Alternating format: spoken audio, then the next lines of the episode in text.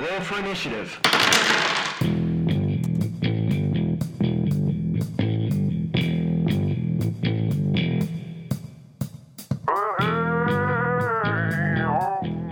Welcome to the Honor Roll Podcast, the podcast that helps you level up your RPG. Tabletop, lard mush, and everything in between. We're not better gamers than you. We just all have different experiences to share. And maybe we can help you have more fun at your game, because the only way to win at a role playing game is, to, have fun. I'm Ryan, I am the curmudgeon, and joining me, as always, is the legend, Carrie, and Jason, the favorite. Uh, the, also, the only one wearing his HLG convention shirt. My favorite part about that was that you had to look at your shirt to read it to see what it was. I can't remember. I knew it was a convention shirt, and it was orange, so that narrowed it way down. Awesome. I just want to remind y'all that you should be wearing it. They're super comfortable, and most of the time. Well, maybe if we had been sent one. We Carrie doesn't have one. Ah, you didn't get one? No. I have one. I have one, but Why didn't you Carrie get doesn't. one for Carrie? Because you got it for me. So why didn't you get one for Carrie? Why didn't you get one for Carrie if I got one for you? Because I wasn't buying one for myself, so I wasn't going to buy one for my wife. You're too cheap. Phew, it's so weird. Yeah. Well, before we get into gaming, let's get a report on our Patreon backers. we have a Patreon. We do. Mm-hmm. And it helps to pay the bills, Mm-hmm. keeps the show on the air, pays for the equipment and the the site Bandwidth. fees and bandwidths Right? and all that stuff. And uh, you, if you're a patron at patreon.com slash honor roll podcast, Thank you. you can get free stuff from us. like high fives. If you see me in public and you're one of our patrons, just say, "Hey, I'm one of your patrons," and I'll give you a high five. Yeah. If I find out you lied to me, however, you will regret it.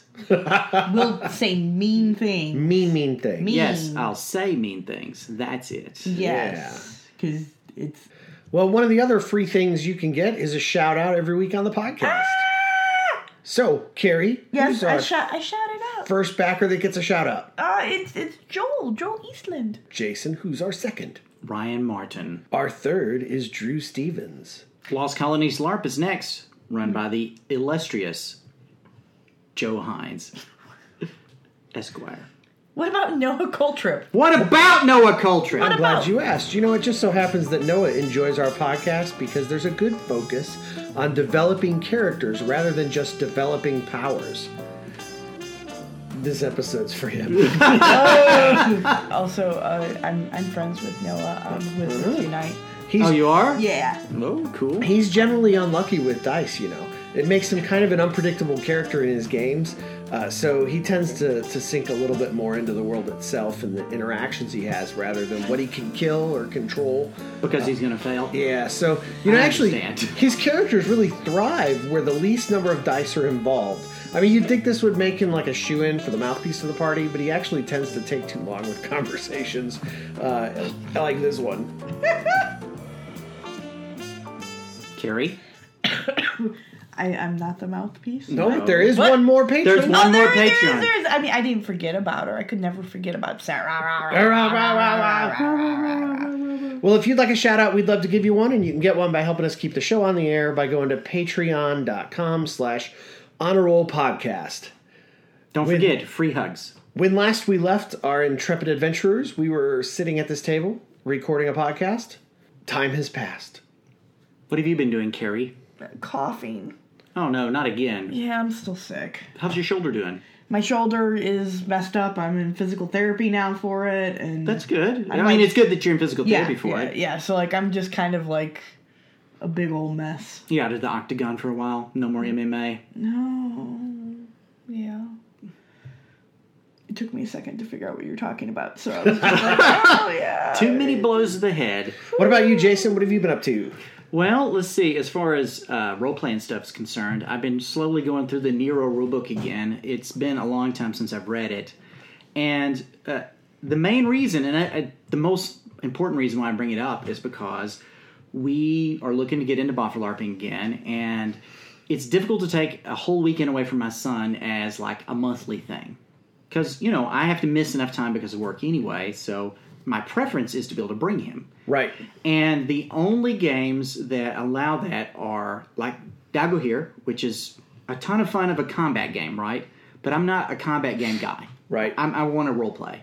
Uh, and Nukalana, which looks really cool. But again, it's more of a combat game, uh, though their uh, costuming is top notch just from the pictures I've seen. So, Nero Atlanta is the only game locally that I can find that's more on the role play side that allows uh, anybody under 16 or 16 to 18. Right. So, it looks like it's probably our best choice. Now, How old I- is he? He's 13. Okay. But they allow 13 year olds to attend if With the they're with a parent. parent, with a parent, Yeah. and then fourteen year olds can engage can can basically do whatever an adult can within reason. You know, okay. So at 13, he just is hanging out. he's hanging out. uh, There's some engagement, but I have to figure out. You know, that's part of what I'm reading for. Right. And what I'm disappointed in is because while there's tons of people that have a lot of fun paying Nero, it has a 140 page rule book plus a couple of more addendums that are things like racial characteristics and stuff like that. And, you know, it's just a lot of reading and memorization that, you know, but it has the one big thing going for it in that it will let me bring my family. Right. So, LARPs out there, think about the fact that there's a market for it. Yeah. Right. So, what have you been doing, Ryan? You know, I've not been up to a whole lot lately, but I did. This is kind of interesting. Uh, I signed up for the July Summer 2019 RPG Writer Workshop. Oh, that's cool. So this is a website, rpgwriterworkshop.com. And during the month of July, they are doing like uh, it's a workshop to like help you write the game or the module that you have always wanted to write. And I thought, you know, I'm That's what you're doing. I'm doing really well, and I'm I feel confident in what I've done. But uh, it's being done by someone named Ashley Warren, who uh, was with with Wizards of the Coast and has written a bunch of stuff. Uh, is one of the bestsellers in the the DMs Guild on Drive Through RPG and stuff. Uh, so it's somebody who knows what they're talking about, and I thought I will find something of value here. Wouldn't it be dumb to think me, a person who, while I've played games forever and I've certainly written a bunch of content, can't learn something from a guy who Exactly. makes his living doing it? Exactly. Right. Uh, and so, uh, so I've so, and it's you know there were two levels of it. There's a free one, and then a level that's like thirty bucks where you get a couple of extra perks. I just did the free one, but uh, I'm gonna it it's enough. It's it will be, uh, you know, I'm I'm convinced there will be something that will be interesting or helpful there, and and, And- I'm excited about it. And you know, if if you get a lot from this, there's nothing that says if they do it again, you can't do the thirty dollar one. yeah, like next year I Maybe could, you could get an interview with the guy running it. well I I could, but she would probably be upset if I kept saying it was a guy. You said Ashley, and I assumed. I'm sorry. No, I, so that's fair. My, the Ashley Rayburn i- is who is helping design my game, and a- that Ashley is a boy. But Mm-hmm. This is a this is a girl. okay, so this Ashley, you should interview her. Maybe. Yeah, that would be fun. Uh, kind of excited about our topic today. And So, you wrote the notes this time. What's it about? Noah is because you know I excited. do not read the notes. Noah's excited about today's uh, episode as well because Mm-hmm. it focuses on power gaming. Ooh. and how you hate it. I didn't say that. What did you say? Do we need to get into it to figure Yeah. out Let, what let, you how feel about, about we it? just like get into it? okay, instead let's of- get into it. All right, let's go to combat Combat rounds.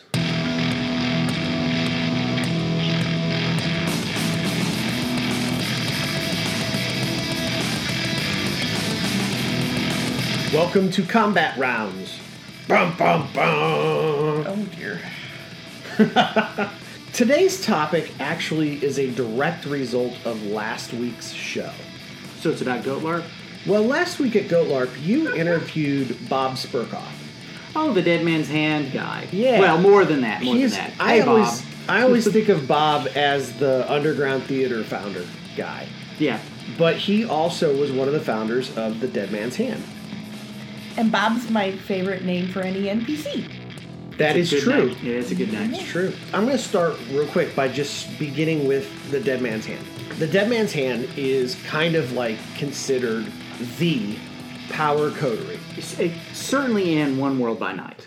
Uh, but it's infamous Mm-hmm. in that if you are a member of any LARP organization, you have heard of the Dead Man's Hand. Well, World of Darkness LARP organization. Okay, certainly. that's fair. Yeah, Yeah. World of Darkness organization. For f- folks at home that don't know, uh, a coterie is just like a pack or a group or a, a party, uh, a collection of individuals who are bound by, you know, honor and blood. In theory, friendship. Of or some type. something, right? Yeah. In Vampire, it's called a coterie, and this was a group of players from I want to say they were based like out of Wisconsin. Yes. and they basically built a coterie that was uh, it was power gamed in a way that enabled them to sort of become infamous for running the entire in character org on some sort of puppetrying across the state's l- way. And if you listen to Bob's interview, some of that was sort of unintentional. A lot of it was unintentional. They didn't realize that they had taken over everything, and that's that some or maybe even many people felt like it was a bad thing. And and in fact, today they are still a subject of controversy because there are some who believe that they were fine, and there are other people who believe that the Dead Man's Hand is like the worst of LARP. Yeah. I never actually interacted with them. I so I kind of fall in that world where like I don't know what they were except that I recognize how they could be either of those two things. Did you have any experiences with them, Carrie? I had very minimal experience. I I was more like th- see the thing was when I was gaming at the same time that they were gaming, Right. I was a cute, skinny little girl. Right. Like, I got away with a lot of stuff by by batting. No, you know, I mean, I it is what it understand. is. So like, I was never attacked or really had to do much, but I did see get pe- people get rolled. Sure. That were Right. like it was out of the blue, and it felt like whoa, this So isn't. the thing that Bob said that I had never thought about was Bob expressed the fact that the formation of the dead man's hand was not actually about power or power gaming or working the mechanics. It was actually about enabling him to role play with opportunities that he was interested in role playing. Because they didn't exist before. And that blew my mind. Specifically, what Bob had said was he he said that he wanted to play a game where he could be, for example, a negotiator, And A so he- diplomat. a diplomat. So he wanted to be able to take like the prince of the vampires into the back room and negotiate on behalf of other vampires and Mm. and things like that. And what he found was when he came in with his brand new little itty bitty baby sheet, you know, at the start of of the game that uh, that he couldn't even get the prince's attention Right. let alone get the prince in a back room to have a conversation or even get to a point where he could negotiate. Right. And then they killed their first character, and Right. suddenly those doors opened. because they knew you were serious and you had something to back it up with. Right. That was something that had never occurred to me. This idea that, you know, well wait a minute, power gaming doesn't isn't always just, you know, a bad player playing badly. Taking over the game with malicious intent. So I thought, let's talk about the anatomy of the power gamer today. Okay, let's talk about it. So first up, can can we just define what a power gamer is for folks who are listening that maybe aren't familiar? Well, let's hear your definition. I stole this. I, I rewrote it a little bit, but uh, this So your power podcasting? right. Okay. Uh, Or or like plagiarizing. lazy DMing. Lazy DMing. No, this is a pretty common definition Yeah. though I found everywhere. So p- power gaming is a style of role play with the aim of maximizing progress towards a specific goal. Typically in a role playing game, it's concentrated on character sheet mechanics, but it's not always solely restricted to the character sheet. Right, I've known some vampire players who, in, in many ways, were min maxers because they were extremely intense at negotiating boons. So they had all this social capital, but it wasn't reflected on their sheet necessarily. It's just that they had managed to turn it into a big thing. Now, part of that's just good role play. Right, but if you collect But- an, if you were to collect enough of the right kinds of boons, that is just as powerful to smite someone as actually having the the physical traits on your sheet to smite someone. Yeah, and and to, to define boons for people who don't play Vampire, it's essentially a favor that you're owed that they are mechanically encouraged to repay. It's a currency. yes. Yeah. Um, power gaming can also happen in mush. A lot. Um, actually, So, for example, oh, I- it's actually called power posing. oh, I think I get it. Let's. Is it using it's using grammar instead of the sheet? Uh, yeah, sometimes. but a lot of times, even when rolls don't happen, I mean, you can also power game a sheet in Sure. mush if there is a sheet. But if there isn't a sheet, it's just about maneuvering maneuvering your character in your pose in such a way that you always win, or you always get the result that you want to have. It's not always a bad thing, but if you don't communicate with other people in the game or people aren't all on the same level, it, it's it's kind of it's power gaming. It could be as simple as just uh, in a mush, your pose could simply say, he grabs you by the shoulder and pulls you a few feet to the side so that he can have a conversation with you in privacy. As the person who typed that pose, I'm not giving the character that I grabbed the opportunity to not be grabbed. And so that means they're afraid to like break play to keep. Like I have to say no, no, no, no. I Yeah, that's like- not what I yeah. said. My that's not what I character would- wanted. my character would yeah, not allow you to and grab then me. suddenly because that's that's an out of character, a little bit of a manipulation. So it breaks. to do that because then you have to go. No, no, you have to rewrite your pose because I wouldn't go with you. Right. And a lot of times people don't want to. It's intimidating. It's intimidating to have to tell someone no, rewrite that because I you wouldn't also- do that. You don't want to be the person who says no to everything. Right, and, and so you got to be careful in a in a mush to not uh, be overpowering with Okay. that. Or if I mean, if that's your know that people are calling you a power gamer.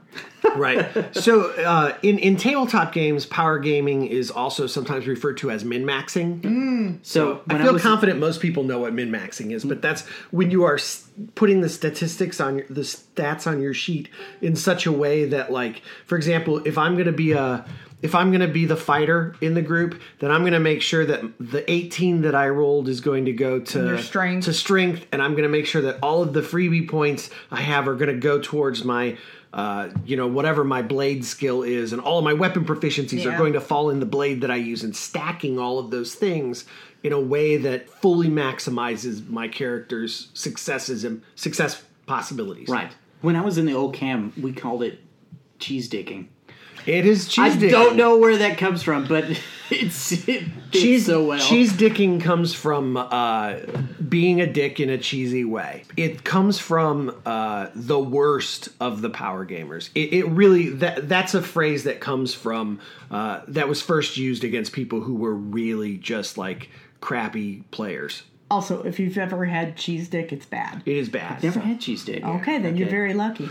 All right. Well, the, the other thing that I want to note is that uh, just before we get any further, is that um, at its core, power gaming itself is not specifically bad or evil. It's Okay. just a tool. It's just It's a- a, tool. it's a You're a tool. You're a tool. To to kind of explore that, let's let's talk about the causes. What causes power gaming? Well, you know, in Bob's case, it feels to me like his was caused by the, the system itself.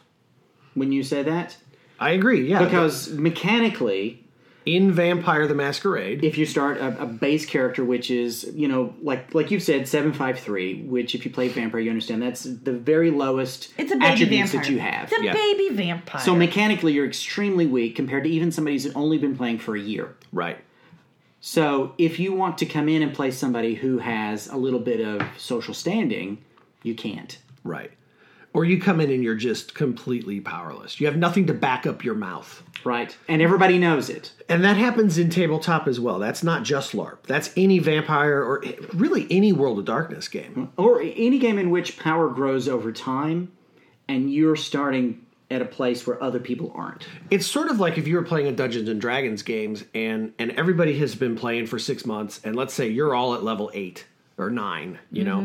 And then one of the char- one of the characters dies and the DM has him roll up a new character and then doesn't level him up to the same level as everybody else. Right? And some people do that. And some people do that, but it creates a weird power vacuum where this level one guy is having to to party along with these level eight characters, and it, it's difficult. All right, I know I've said this before, but my my original dungeon master, he would do the opposite, and it infuriated our table so much. Wait, so if you died, you started a level up ahead of everybody? No, he would knock everyone down. Oh, that's right. That's so weird. So like I had played Dungeons and Dragons for years, and I was like level ten. What's that?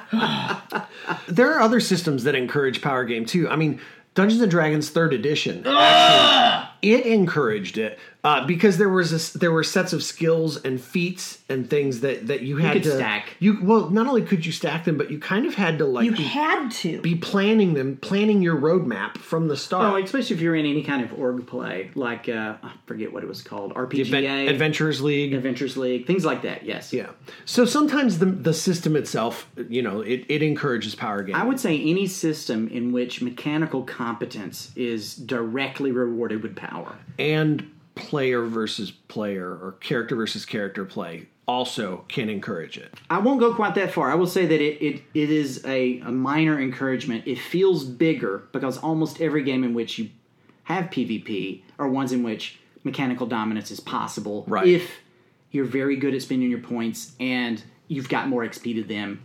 Eh, For example, I used to play with people who are really, really great power gamers, and we could sit down and both make the same character. It would seem like exactly, but they would spend 15 or 20% of their points differently, and they could kill me every time. you know what Yeah. I mean? Right.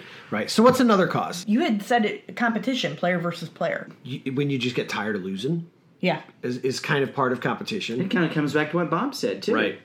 Uh, I, and I couldn't win the way I was playing. yeah, and, and wanting to it's also sometimes just wanting to make a difference. Mm-hmm. You know, and that's that's Bob really. Like vampires can't affect things unless they're feared or powerful. That's true in a lot of games. That's true in a lot of games. Yeah. I've played in Boffer LARPs that were completely not towards PvP at all. Right. But if you had that one guy that you knew was willing to kind of cross that social boundary and threaten other players with a, you know, with real chance of them doing something about it, suddenly they picked up a ton of, of social standing. Right. Or I I do have a the opposite example. of that. Sure. I had a player. I mean, this way back. In the olden days. Back when you had to type uphill both directions in your Ooh. mush. No, no, this wasn't a LARP. And this player played very, you know, balls to the walls. He Sure. was real, you know, which is fine. Yes. But he lost about three or four times, in- like he lost characters three or four times in a row. And then he started power gaming his sheets because he went, well, I don't want to lose anymore. But he was very obviously doing that. And the, the other players were like, no. no. We're just not going to play with you. Well, not not so much they didn't want to play with him, but they didn't let him do the things he wanted to do because he was being a jerk. They actually about kept him down even more. it. right. She's creating a circle. Yeah, A cycle. It, yeah, it was a cycle, and like I remember, he came down here to visit us at some point and made a character and was playing with us. And he finally got into the position that he'd been wanting to get into for like 10 years. And he was like, I've done it. And I felt so bad because then, like, he lost it right away because he was so intent on the power gaming and the importance of that title and getting that character in that position that he missed all of the role play. I, I, I do want to say something from a power gaming perspective. At the time, I was playing a character in that game. I just Mm-hmm. Yeah. figured out who you Yeah, were yeah, I talking figured about. and uh, that person asked me, "How do you have all this stuff?" Because mechanically, I was more powerful than them. Yeah. And I was like, "People just give it to me, right? and- and They've he just been could- giving it to me." And he could not understand that. Like he actually got mad, not at you, Right. But he was mad, and he actually came to me. He goes, "I don't understand what I'm doing wrong," and I was just like, "Stop yelling, first of all." That's what you're doing wrong. Yeah, you're yelling at people and trying to intimidate and bully people out of character. What you're doing wrong is presenting a front that tells people that, that You're desperate. You're desperate for those things. Yeah. you know. Ooh. All right, sorry, that was a bit of a tangent. I'm no, sorry. it's not a tangent. It's very important because there we we've been talking about power gaming and like why people do it, and that's a reason. This person felt like they couldn't Mm-hmm. ever win, and it pushed them too far yeah, because we're not taking a stance on whether it's bad or not. We're taking a stance on hey, everything has a, its purpose, Right. but you can't take anything too far. yeah, yeah. And and and sometimes it can be by accident. There is a I, I, a fine line between optimizing your character sheet and power gaming it. Absolutely right? If I want my character to be like, if, if the character I've created in my head is one who is super good with daggers, then I'm going to uh, make sure that I have optimized the character sheet in such a way that he's good with daggers. right. And sometimes it's hard to tell when you have optimized something versus begun to power game it. Well, you know, for example, me and Carrie played Lore Masters in the previous UT Chronicle. Right. And we, we power gained a little bit in that when we sat down and realized that we're like, hey, we're both playing similar characters. We should make sure that our lores don't overlap too much. So as a coterie, we'll have more fun. Right. And there was there's a there's a point where it could be considered power gaming and maybe even to the point where it's bad because we collaborated outside of game to make sure that we had more power in game. I also think it depends on the How far the, you, the level and the number. Like if our coterie had seven people and we all did that, it would be bad. Yeah. it would be bad because then suddenly, literally, there is not a lore we don't know. yes. And at the end of the day, if somebody didn't like the fact that you guys had a bunch of lore, there was just two of you, they could roll you. Right? They could Mm-hmm. roll us or they could just ignore us because Right. it wasn't a completely unheard of skill. We all want our characters to be good at a thing, and and so you know we do optimize our sheets for that. And Yeah. you can't always tell when you've crossed that line to power gaming. Sometimes it's just whoops. Now, Here's our hot take on that too. You'll have more fun if you're good at something. Right. Almost e- every game I've ever played that I've been good at something, Mm-hmm. I've had more fun. Okay, but like this is what I tell my my mush players as well though is yes, be good at this thing and then be bad at something. Yes, else. absolutely. You know, But it's not like a balanced. min max thing. No, but no, like- no, no. Like like I actually make them choose a it's not a flaw in the system, Sure.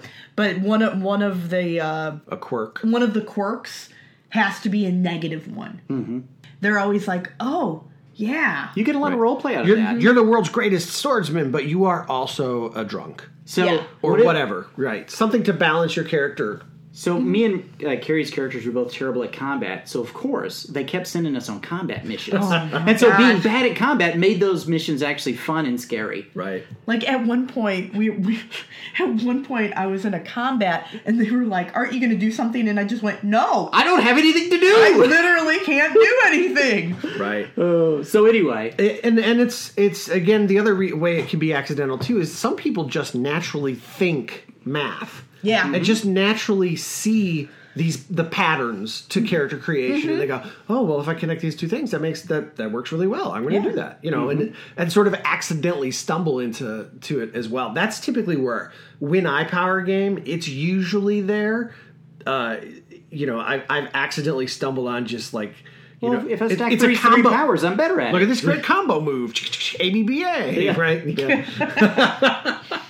I, but on that same note, thinking about math and recognizing patterns, uh, th- that is also a, a reason people power game as well. Like sometimes it's an intentional thing because I enjoy like like I've, I've known people who have reputations for being power gamers and they became power gamers simply because the part of the game they enjoy the most is scouring through the rule books to find those combinations Yeah. like the game that's the game to them is They- figuring out how I, can you stack. I've actually heard that referred to as breaking the game. right They want to break it because that's where the fun is. yeah, What, Yeah. what did what did what can I slip past? Yeah. The challenge for What you is- is crying with an accent, but the challenge for me is figuring out is figuring out how I can get thirty traits or th- Yeah. sixty skill points or whatever. Yeah. you know, uh, they feel like it's a challenge and and uh, you know and, and getting the mechanical choices that support their character choices is is how they see it. Mm-hmm. Yeah. You know, so what else? Any other reasons uh, we end up with power gamers?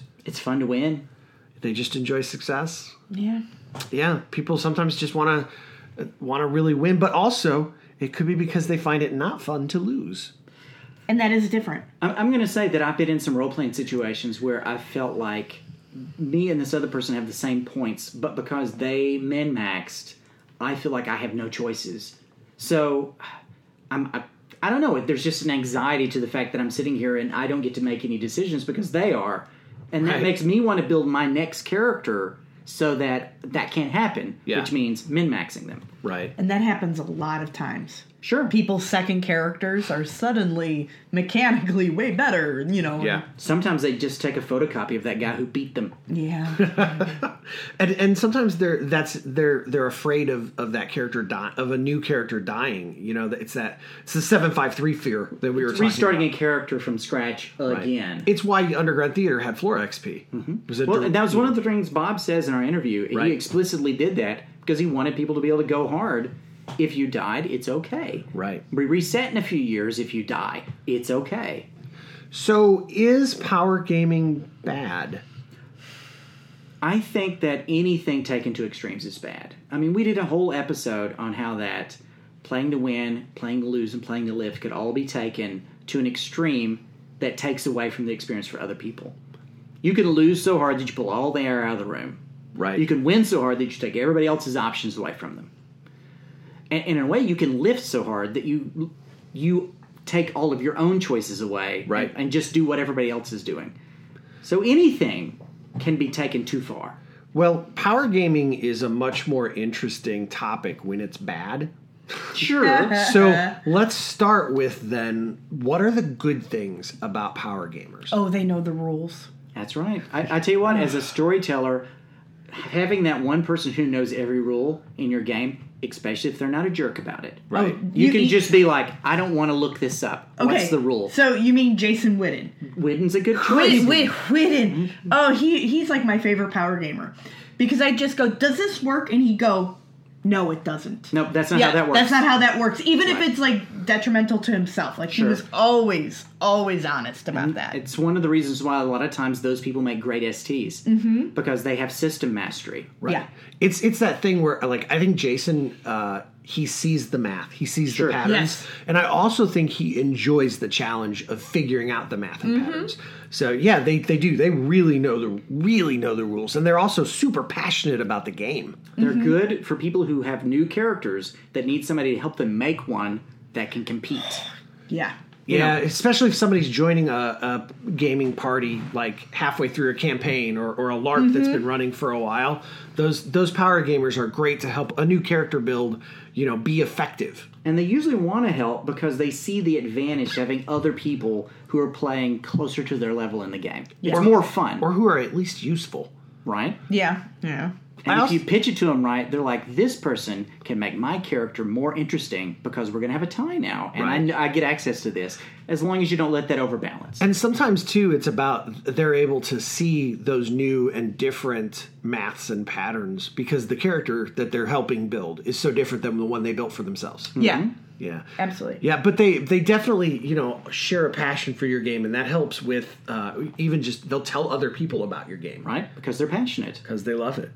They also drive. It, it can also drive plot. Well, because they are what do we call it? Um, goal oriented. Goal oriented players. If you have a game that depends heavily on plot, then you've got somebody who's pursuing it, taking notes a lot of times, and figuring out the choices that you made in game. Hopefully, to uh, you know you know what I'm saying because Yeah, I some do, people I can do. figure out like like Marty, my wife. I hate watching mysteries with her because she's got genre knowledge. So Right. she's like, it's Yeah. that dude. Why? He's got a mustache. Yeah. And you're what?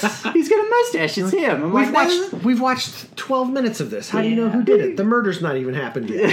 Mustache. Yeah, it's Yeah. just something like that. And so, like some of them have that, but Mm-hmm. also their characters take notes. They they're like, hey, if this is happening, it means in this setting, in this genre, with these mechanics, it means that this guy has to have done this. Yeah. which can be really good because other people are like, oh, well, that means this, and they play off each other, and you get really cool.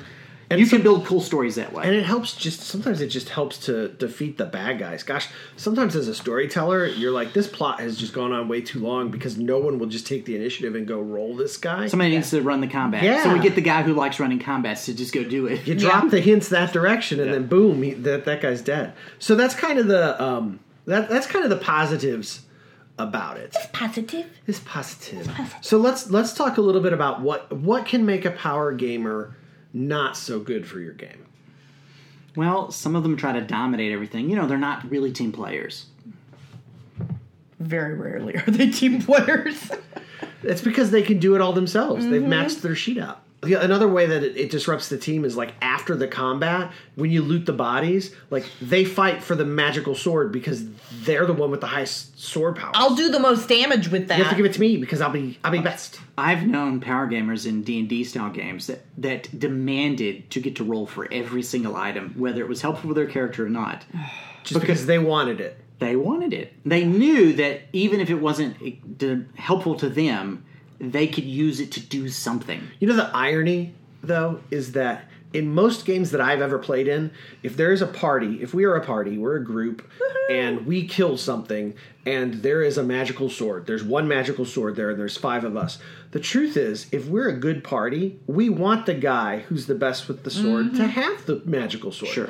If he'd just not be a dick about it, we'd give it to him. Right? That's true. Right, but instead they're like, "I gotta have that because I, I have the most, I have the most, uh, I have the most fighter powers." And, then it's you're like- like, I have to keep this sword, so next time when the staff comes up, I can trade him for it. right? Yeah. Suddenly, we're, suddenly, you, yeah. So yeah, they can they can fight over the treasure and weapons. What else? No, this is the one that I hate the most. when they shame you for not having an optimized character. Oh, like they look over and they're like, you know, if you had if you had just bought this skill with that one, you would have you'd be bidden like twice as many traits. And you've wasted so many points because you've been buying this other stuff that's meaningless. Yeah, like why? Why do you need lore? Why did you buy knitting? Well, my character's a knitter. Yeah, but Mm, Yeah, it but doesn't you help you. you could have spent that XP on fighting. right, and you could just roleplay that you knit. I've gotten so much good roleplay from knitting. They need to shut up. Yeah, I you know in Ryan's book there's that chapter. Well, what what is the thing where you talk about useless skills can be the most fun? Mm-hmm. Yeah. Yeah. I've certainly had characters who had useless skills, and I built the whole character Well, around hold on. I would just like to point out that I always make sure that my knitting needles are wooden, So in a vampire game, you can so stay- I always have a weapon on me. it. In my werewolf game, if I have knitting needles, they're going to be silver right. Well, I can't because it for hurt me. spite. Yeah. They also, you know, the other part of not being team players is that they can be ST hogs. Okay, so here's something to think about because I'm guilty of this. My character sheet might not be optimized, but I'm pretty good at doing the kinds of things that STs want to do. Right. So that means I'm not power gaming my sheet, but I am power gaming the game. As in, I know what they're looking for, so I give it to them. Yeah. And that means they give me all their time. And I don't do it on purpose. And I didn't even realize I was doing it for a long time until I was like, I just spent two hours with the STs and everybody else was sitting around. Yeah. Three games in a row. But sometimes it's like I'm I am a power gamer who is the best at the swords. And so I've done I've read all of the books and I know that on page 57 of volume 3 uh, it That's talks true. about it talks about this super powered sword that's plus 5 and so uh, while everybody else sits around and eats their Doritos, I'm going to take the DM into the kitchen and talk to him about how I'm going to go get that sword. And then for the next hour and a half that's what we run. Like that happens. yes. Yeah. It's the worst. Especially if you're that DM and you're like, I've got to get through this. Especially if there's no Doritos. In the kitchen. Yeah. And it's but- mm. even worse. And That's why I always drink when I ST. Because then I can be like, hey, buddy, go fuck yourself. I'm not running that tonight. I've had too much gin to care about your power gaming bullshit. Oh no. So another way that that they can be uh, not positive is, you know, they they might they don't always power gamers don't always have characters that fit the game they're playing. By that, Right. do you mean like they made a character that's mechanically very powerful, but because of the choices they had to make, they don't really fit in with the rest of the game? Well, I think that's some of it. I also think some of it is, uh, y- you know, they they maybe didn't make something that would would help the party, but instead they made something just that they would be number one at. Oh, I've been guilty of that. I, I played in a tabletop game that was similar to D and D, and I sat down and took everything that made me, funnily enough, the best swordsman there. But all the flaws I had to take to do that meant that I was a jerk because I mechanically enforced. Yeah. Because the flaws I had to take, but also it meant that I overshadowed the other people who had been fighting, Right. and for no reason other than to do that. And that can make it feel like your character just belongs in a different genre or a different type of story, like because you prefer combat over over role play, and everybody else in in the game prefers role play over combat. You just don't fit. Yeah. That's true. They They could could you also- spend all your points on one thing and nobody else wants to do that, You don't fit. and everybody else is going to have a bad time, or you're going to have a bad time. Or sometimes it's about seeing seeing the light at the end of the tunnel for that extra plus five, you know. And so they've got their entire their entire build for the next thousand XP pre planned. So there's no or, there's no organic choices. Right, and regardless of the story, they know what their what their arc is from that's here on. out. that's the problem I had with the 3.5. And Pathfinder, it could be guilty of that too. I like both games a lot. I did but it- not because I don't play that way. No. And so they, I was just like, "What do you mean I have to decide what I'm at at, at level 10?" Then I was like, "What's level 10?" And um, I couldn't play it. Like I couldn't think that far ahead. Sure. And so I was just like, "Yes, but if my character meets goblins and I need to learn how to speak goblin, I won't have XP for it. right? This is dumb." You know, like I didn't like it. This is going to sound strange, but in organized play for LARP and organized play for tabletop, I've ran into more people that uh, I ran in. The culture was such that I had to plan ahead more in organized play for tabletop, and I thought that was weird because you're only playing. You're sitting here with five or six people, right? Yeah. But they feel like they're playing with the thousand people that are in the org, not the five people at the table. Yeah. Yeah. Or heck, I don't know, maybe four or five thousand. I have no idea. I mean, people's in. Right. How else can can power gamers, you know, be be bad? Ugh, they brag. Oh, I used to play with a guy who would constantly tell you how he could kill your character, Was and it- he he was was, it me? no Okay. no because I've got a secret because I'll I just- could. No, I'll just chop you, I'll chop you right in the throat. Uh, I, I played with a guy who was terrible about that. Every day he'd be like, "Hey, you know that character you've been playing for three years, and you've got all this XP, and you've spent all this time figuring stuff out. I bought this power at character creation that you didn't know you could get, and so it it explicitly defeats everything that you have." Right. This is interesting because, like, at this point, we, we I I just want to note that all these things about that that could make power gamers bad players are they just because they're bad players to begin with? I mean, like, if you're a bragger, you're a bragger, and it's annoying out of character, whether it's about the mechanics or not. If you're Maybe it's not so much that power gamers are bad, but when a bad player power games. then it becomes the the thing, the, The thing. power gamer. Yeah. Well, and I think that because power gamers can hijack a game mechanically so easily, it feels worse than when somebody say, you know, we were talking about people who d- die and suck all the air out of the room, or Right. or pull all the drama to them. At least you have something to interact with with those people. Sure. So even if you that's not what you want, there's something to do. But when that power gamer says, "I'm going to just do this whole combat by myself," Yep. Well, I'm just sitting here now, right? yeah. So there's it feels worse a lot of times in play. And I think that kind of leads to to the one true biggest legitimate issue with power gamers, and it's that they create difficult balance issues for their storytellers.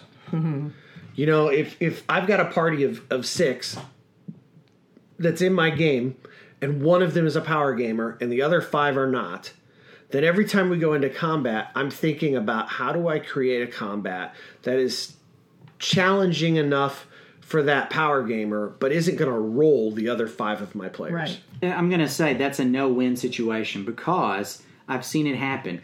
You overestimate and you accidentally take that guy out early, and now you're like, "Ah, crap! How do I pull this back and make it seem fun for everybody else without it kind of breaking their uh, immersion?"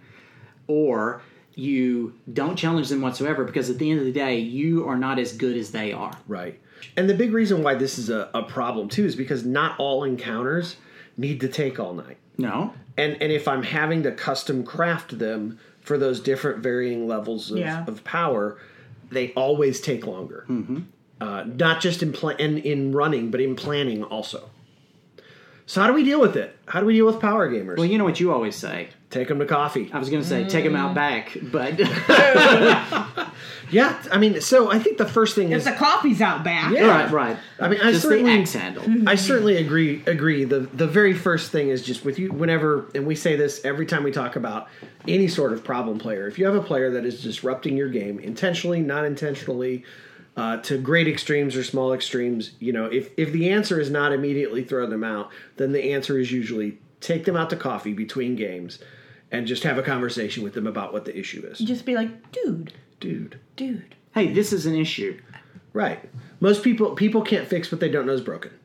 and a lot of them don't realize that what they're doing is in any way disruptive. especially when you consider some of these uh, causes for power gaming were accidental. Yeah. Or they've made a choice to have more mechanically competent characters because they want to get to, to be important. Right. And you can't. You have to sit down and say you can be important without that in my game. Especially You have to just- follow through though. or if you even just tell me as a storyteller that you need you want to roleplay these kinds of opportunities as a storyteller i will find ways to make sure that you can do that without having to spend all your xp on power gaming mechanics You get to learn Goblin if you want to. Yes. yeah uh, so so that's the, the kind of the, the first standby but So what's but, some bad things you can do to mess that up? ooh, take away their take away the power So just nerf them. yeah just nerf them Why is that bad? I mean, the power's the problem, right, Carrie? Look, I'm just saying, I never made it to level 10. Never take away the, that player character's power because uh, nerfing just builds resentment. Mm-hmm. In Werewolf, there was uh, a, a gift. It was uh an elder an elder gift, and it basically said, "Poof, you don't have any werewolf abilities now. Oh, I hate that. I just make you a human." oh, you whelp on me once. I still hated it. it's no fun. But those those kind of things, like when you take away all of those powers, you're taking away choices, you're taking away uh, opportunities, you're taking away role play. All you're doing is making them angry at you, uh, especially because if they've power gamed uh, even a little bit on purpose, if there was even a little bit of intention to their power gaming, you're specifically targeting what they worked so hard to do. they feel called out. They feel called out. And ultimately, I think that you're punishing them for your mistake as a storyteller for approving it on their sheet to begin with. Yep. So if they had something that was just too much, that first step of talking to them and trying to work together to figure out a, a solution might be better. Yeah. Yeah. it was so frustrating when I was storytelling in an org and players from other games would, when they would come to my game and myself and my staff, I mean, it happened when both of you were on, on staff with me. Oh yes, that Um, game. We'd look at these sheets and we'd have to cross off. And you know the same you know, thing happened to me thing- when I traveled to other games. Right. you feel guilty for it. Yeah, and you, you, feel should. guilty, but you, you also have to protect the game you're in. right. You know, and it'd be like, why do you? You're a vampire. Why do you have thieving talons of the magpie? You know, For like, good no. reasons. Yeah, I reasons. roleplayed for two years to get Ah, that. I don't Carrie. care. What you're what you're saying is the best defense against uh, having power gamers in your good game offense. is don't approve the wonky shit to begin That yes, absolutely. So one of my favorite things to do during UT check-ins for national games would say, "Do you have anything stupid?" And they would always be like, "Ah, "Yes." I'm like, "It's not approved. I, I'm not even looking at yeah, it." if you're it's- gonna, if, it- you know it's dumb, then then Yeah. you don't get it. my, I- oth- my and then other- they would tell me, and I would always be like, "Yep." my, my other favorite thing is Jason. When we'd be approving sheets, Jason would go, "Oh, look at this," and he'd just show me their sheet, and he would be pointing at something really mundane, with. Right. Right. But they couldn't see what he was pointing at, and I go, "We'll deal with it later," and we'd hand the sheet back to them. And these players would panic. they would panic, Start scouring their sheet for trying something. to figure out what we were doing. So I think that you you know it- you have to not approve it to begin with, and some of that is the reality is that we know storytellers, you know who the power gamers in your game are. Double check them. So double check them. Hmm. You know, I, our show notes actually say restrict them, but I don't think I like that verb. No, I think that's too far. Basically, okay, here, here's an example from work. There is a job called scaffold inspector. You make sure that the scaffolds are built properly, right? You know which foremen build good scaffolds, so you don't have to check them as well because you know this is going to be fine. You go up, you make sure, okay, yes, everything's basically okay. I don't have to check everything. But you also know that some people are shitty. right. Yeah. And shitty people, you have to check really thoroughly. Yeah. And sometimes you fail them without even looking because you know they're trying to slip something past you. It's this balance of uh, you know you're balancing fairness Mm-hmm. with preventing unfairness. Right? Yeah, It's- that's why it's always good if you have a second set of eyes Mm-hmm. to look when you're mean a- approving. A power gamer that's on your side yeah, Right. yeah. to say, hey, what's the bullshit here? Get yourself a Jason Witten. I've also found that if you just have a conversation about the unbalance, the potentially unbalancing thing that's on the sheet Mm-hmm. when they want to buy it, like sometimes there was I don't even remember what it was now, but there was a I think it was in Werewolf there was a gift or something that basically when you bought it it was like at any time you could walk up to the storyteller and they'd have to give you the answer to the plot. Oh, I hate like it was stuff like it was that. ridiculous, uh, and I mean, there may have even been a, a challenge involved. Who cares? You, know, but- just do it. every- You do it till you win. Right. And so, like, when somebody buys that, you say, okay, I'm going to allow you to buy this because it is a neat power. However, I need you to not use it every single time a goblin shows up. Right. Yeah. Right? Save this for when you guys are really stuck on story and don't know what to do next. Then I'm happy to let you use this power. Yeah. Mm-hmm. If you want know? good stuff, use it sparingly. Right. If you want the least amount of information I'm obligated to give Yeah. you, use Then it there every you go. day. That's right. That's Mm. right. Uh, and I'd, I'd also say, you know, w- while we're talking about storytellers approving wonky stuff, you got to be careful of, of what they call splat books. You know, like the the secondary books, like in Vampire, it would be the clan books or Right. the tribe books, or in uh, uh, in in old school D and D, it would have been like the complete book of thieves. you Lots know? of those books. I mean, uh, m- most of the big for-profit games. You know, by that I mean they're published for money. Right. Have books that come out on some sort of regular basis. supplement books, right. Yeah, Supplements. supplements. Yeah. And supplements to sell well will frequently be better than the ones before them. It's a terrible practice, and they're, Right. people are trying to get better, but it still exists. Yeah, So back when I was in the cam, you would see whole groups of people shift what they were going to play based on what splat book is going to come out because they knew that it was mechanically superior to what already existed. Right. Because each one was a little better. And you have to be careful of them as a as a person approving character sheets because they're not always fully tested with all of the existing prior rules. you know what? We've all participated. Well, we've participated in playtests several times, and playtests will find stuff. Yes. Nothing finds stuff like a thousand, two thousand, five thousand people playing. Right. They're going to find combinations that nobody had any clue existed. And by the time a splat book comes out, the truth is the game's not play tested anymore. Not really. not not at the level that it was when Right. it first came out. And so so these splat books will sometimes create like power combos that that just nobody even thought of. Right. You know. Power gamers don't necessarily write a lot of books. They're not that. They don't write that sort of stuff usually. Right. Right. but they certainly pick them apart. They pick them apart. What about when you're in combat? Is there anything that you can do when dealing with with you know when you've got a the, the, an unbalanced fighting party because of a power gamer? Okay, so like I can give a specific example from Vampire.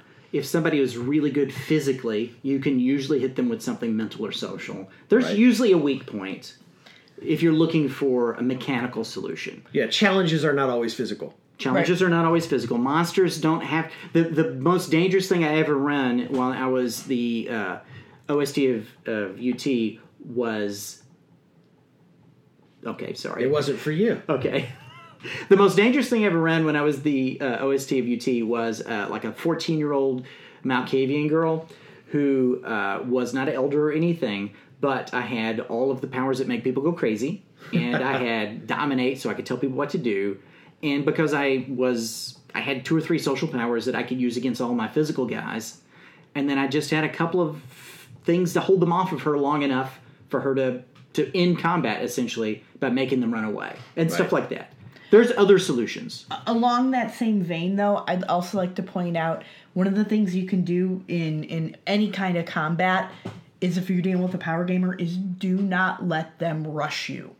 oh no, absolutely yes. because because power step gamers- forward? It, it- well, it's like I, I don't even know that they're trying to be manipulative. They just get so like It's that passion. They're so yeah, passionate about they're the so game. They're passionate excited. that you're like, like that that as a as someone running the game. It's almost like ah oh, okay sure yeah that works. You know like no if you need to take a, s- a second and look at the book look at the book. Right. You know like don't don't let their passion overwhelm you into just doing whatever they want. And you know, you can target, you know, you can target a little bit. I know that we don't like to say that, but the truth is you can you can throw the larger enemy at the power gamer and the throw the weaker enemy at the weaker characters. know it's what? not always practical. And again, you know, we talked about it earlier this idea that like it makes combats take longer. It's not ideal, but you can do that. The, the trick is you can't just arbitrarily make all encounters harder because that hurts those less have power to be gamer careful. characters. Uh, you know, there's a great thing I was listening to uh, a while back about Boffer LARPs, where this guy was like, I needed to come up with some challenges for these people who are super mechanically powerful. Right. And I wanted to run combats that they were going to like again.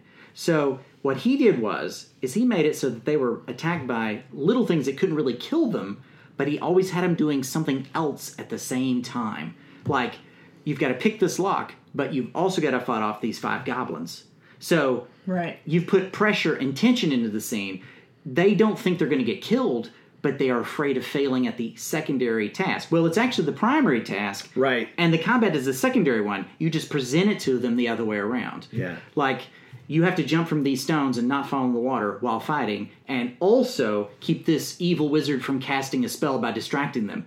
You've given them a whole bunch of different things to do and not just roll dice for combat. Right.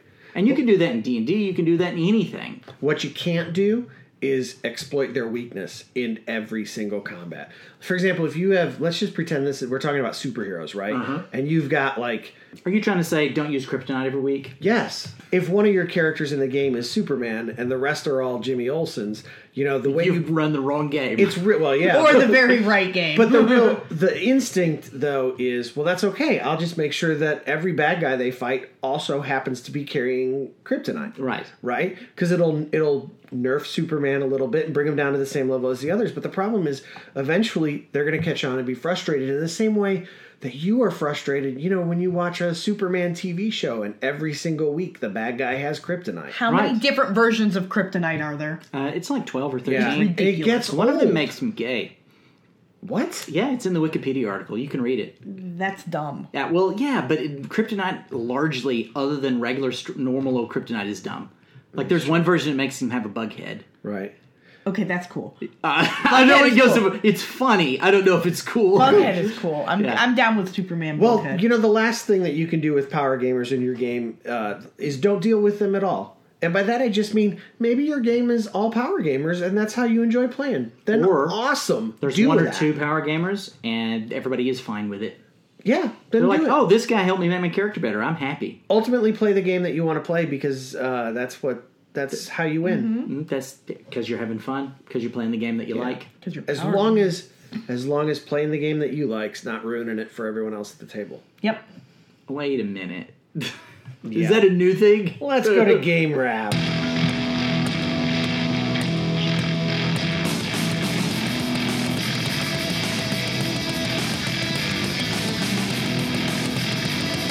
Welcome to game wrap.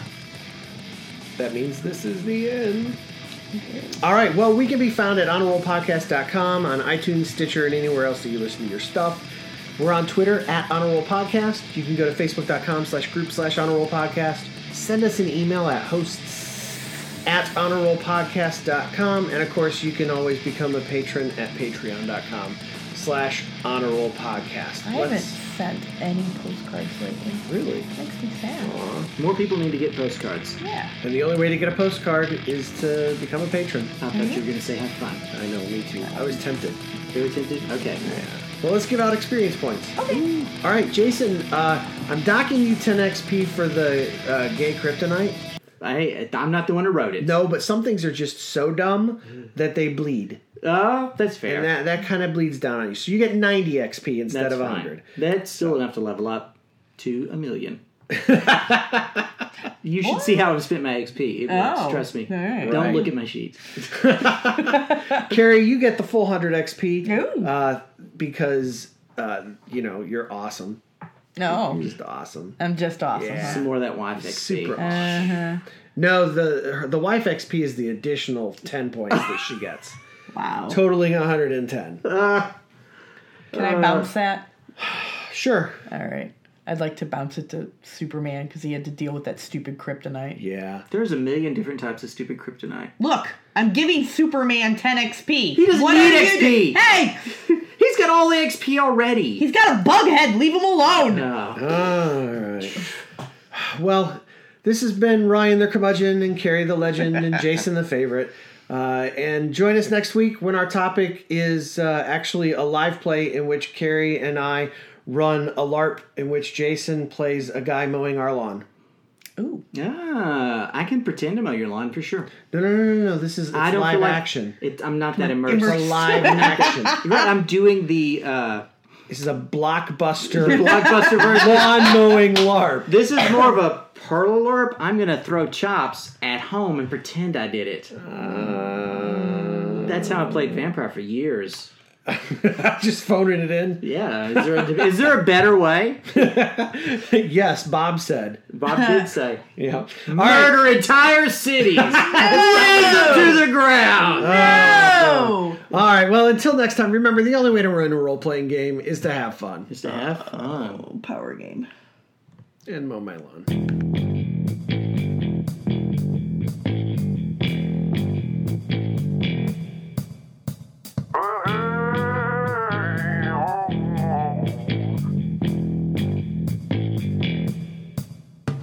All of the thoughts and opinions opinions expressed on the Honor Roll podcast belong to just those who are here on the podcast and nobody else.